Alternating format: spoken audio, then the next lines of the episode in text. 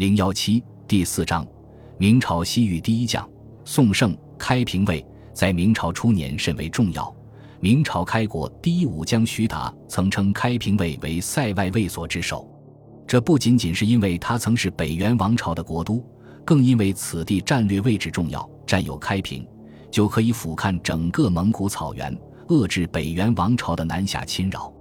选择宋胜镇守开平。证明了此时他在朱元璋心中的地位。对宋盛来说，镇守开平最重要的意义是获得了与另一个人共事的机会——燕王朱棣。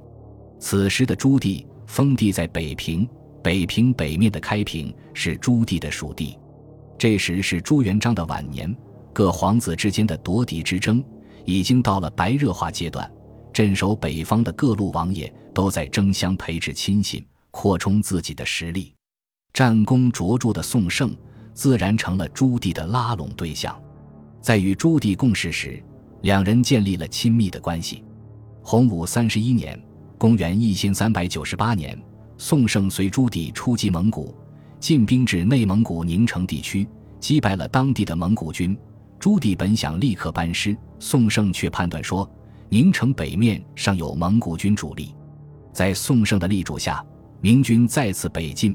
果然捕捉到蒙古军主力，再次大破之。战后，宋盛建议应当在右玉城设置卫所作为屏障。朱棣采纳了他的建议，在当地设定边卫，后改名为右玉城。这座卫所此后历经风雨，从明初至明末，始终是明王朝抵御北方游牧民族侵扰的屏障。明朝万历年间，兵部尚书张学言曾送该城一个绰号“铁臂卫”。此后，朱棣对宋胜越发赏识。不久之后，便与宋胜结成了儿女亲家。宋胜的儿子宋虎迎娶了朱棣的女儿安成公主。这桩婚姻也注定了宋胜在接下来的靖难之役中的角色——朱棣的亲信。就在宋胜与朱棣结成亲家后不久，明太祖朱元璋病逝。皇太孙朱允文即位，次年改年号为建文。这位从做太孙时期就心忧北方各路诸侯伟大不掉的年轻皇帝，登基后厉行削藩。削藩的主要对象，就是在北方对皇位虎视眈眈的朱棣。已是朱棣亲信的宋盛，则成了建文帝极为忌惮之人。建文帝近臣黄子成建议，可令其远调，以削燕王羽翼，在徐图之。于是，当年七月，南征北战的宋盛再次接到调令，担任甘肃都督。次年八月，雄踞北方的朱棣为征皇位，以清君侧为名，发动了靖难之役。明王朝开始了长达三年的内战。重回甘肃，手握重兵的宋盛在这场大战中大可作壁上观。然而，噩耗再次袭来，担任朱棣府军右卫指挥使的。正是宋盛的长子宋宣，靖难之役的灵璧之战中，宋宣在率军登城时阵亡。然而宋胜没有时间悲伤，因为从甘肃西边传来的消息显示，当中原大地打得如火如荼时，一团更大的战争阴云正向明王朝袭来。这团阴云的名字叫帖木。帖木儿这个名字对中国人而言也许格外陌生，但在国外却赫赫有名。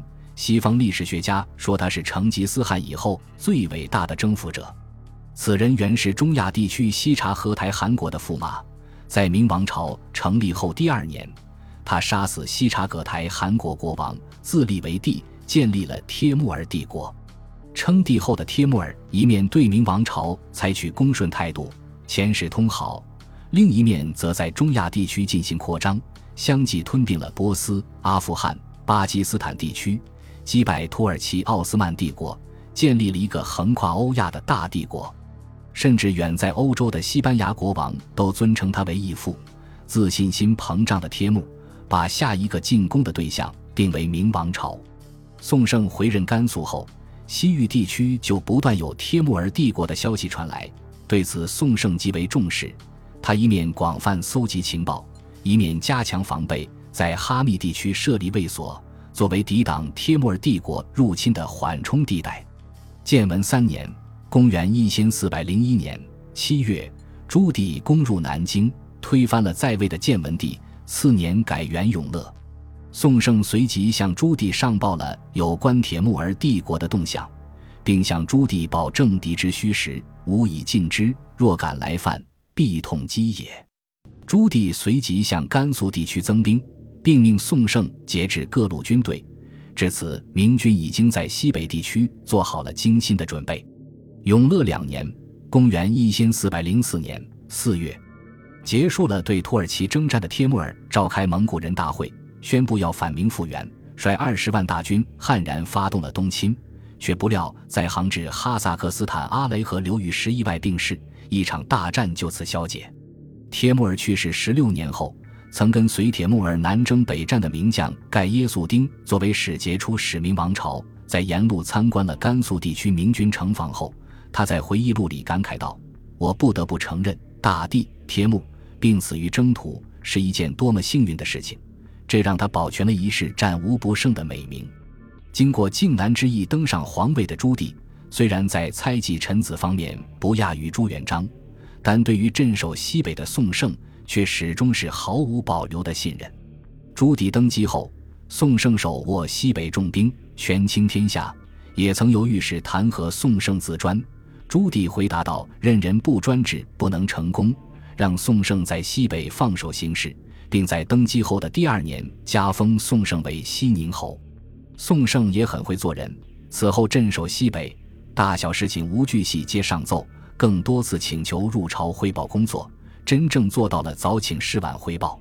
朱棣的谋士，有靖南第一谋士之称的姚广孝也对宋盛赞不绝口，赞叹道：“今西北烽火渐息，百姓安居，此圣之功也。”永乐五年（公元一千四百零七年）七月，征战一生的宋盛，终于闭上了疲劳的眼睛，于凉州任上溘然长逝。